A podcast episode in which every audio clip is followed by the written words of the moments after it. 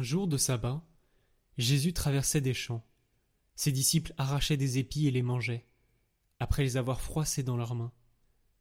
Quelques pharisiens dirent alors Pourquoi faites-vous ce qui n'est pas permis le jour du sabbat?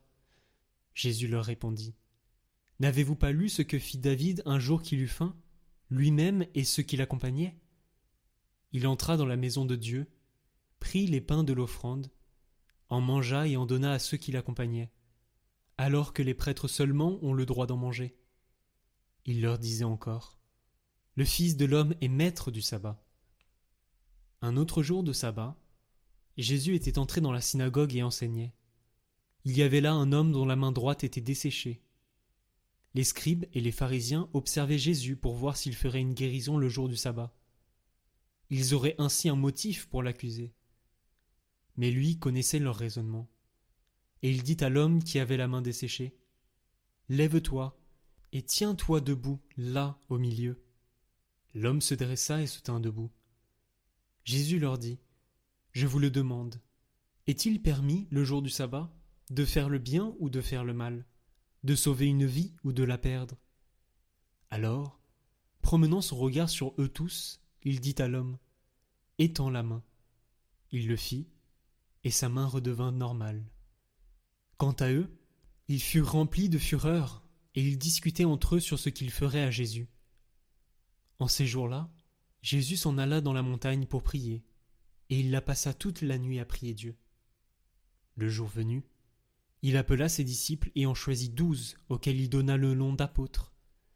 Simon, auquel il donna le nom de Pierre, André son frère, Jacques, Jean, Philippe, Barthélemy, Matthieu, Thomas, Jacques fils d'Alphée, Simon appelé le Zélote, Jude fils de Jacques, et Judas Iscariote, qui devint un traître. Jésus descendit de la montagne avec eux, et s'arrêta sur un terrain plat.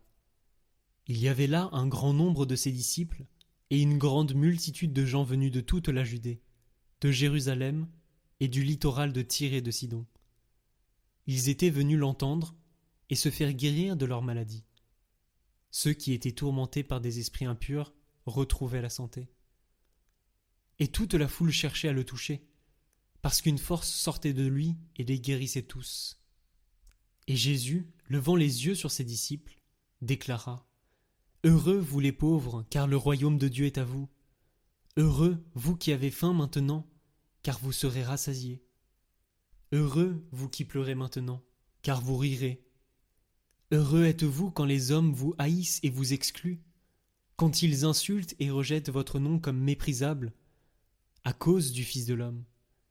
Ce jour-là, réjouissez-vous, tressaillez de joie, car alors votre récompense est grande dans le ciel. C'est ainsi, en effet, que leur Père traitait les prophètes. Mais quel malheur pour vous les riches, car vous avez votre consolation. Quel malheur pour vous qui êtes repus maintenant, car vous aurez faim.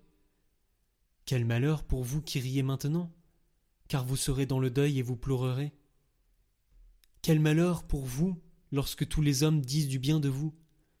C'est ainsi en effet que leur Père traitait les faux prophètes. Mais je vous le dis, à vous qui m'écoutez, aimez vos ennemis, faites du bien à ceux qui vous haïssent, souhaitez du bien à ceux qui vous maudissent, priez pour ceux qui vous calomnient.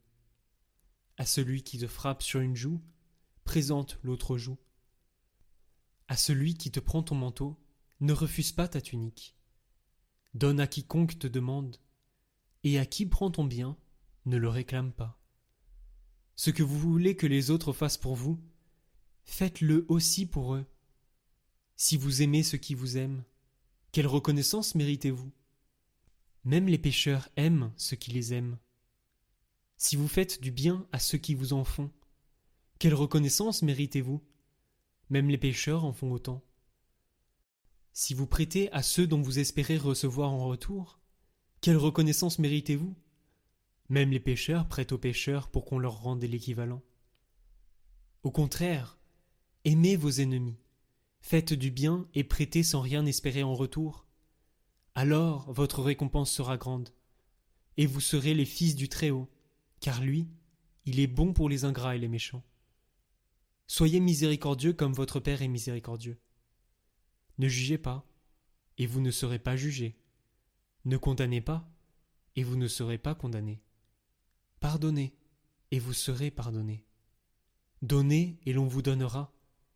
C'est une mesure bien pleine, tassée, secouée, débordante, qui sera versée dans le pan de votre vêtement. Car la mesure dont vous vous servez pour les autres servira de mesure aussi pour vous.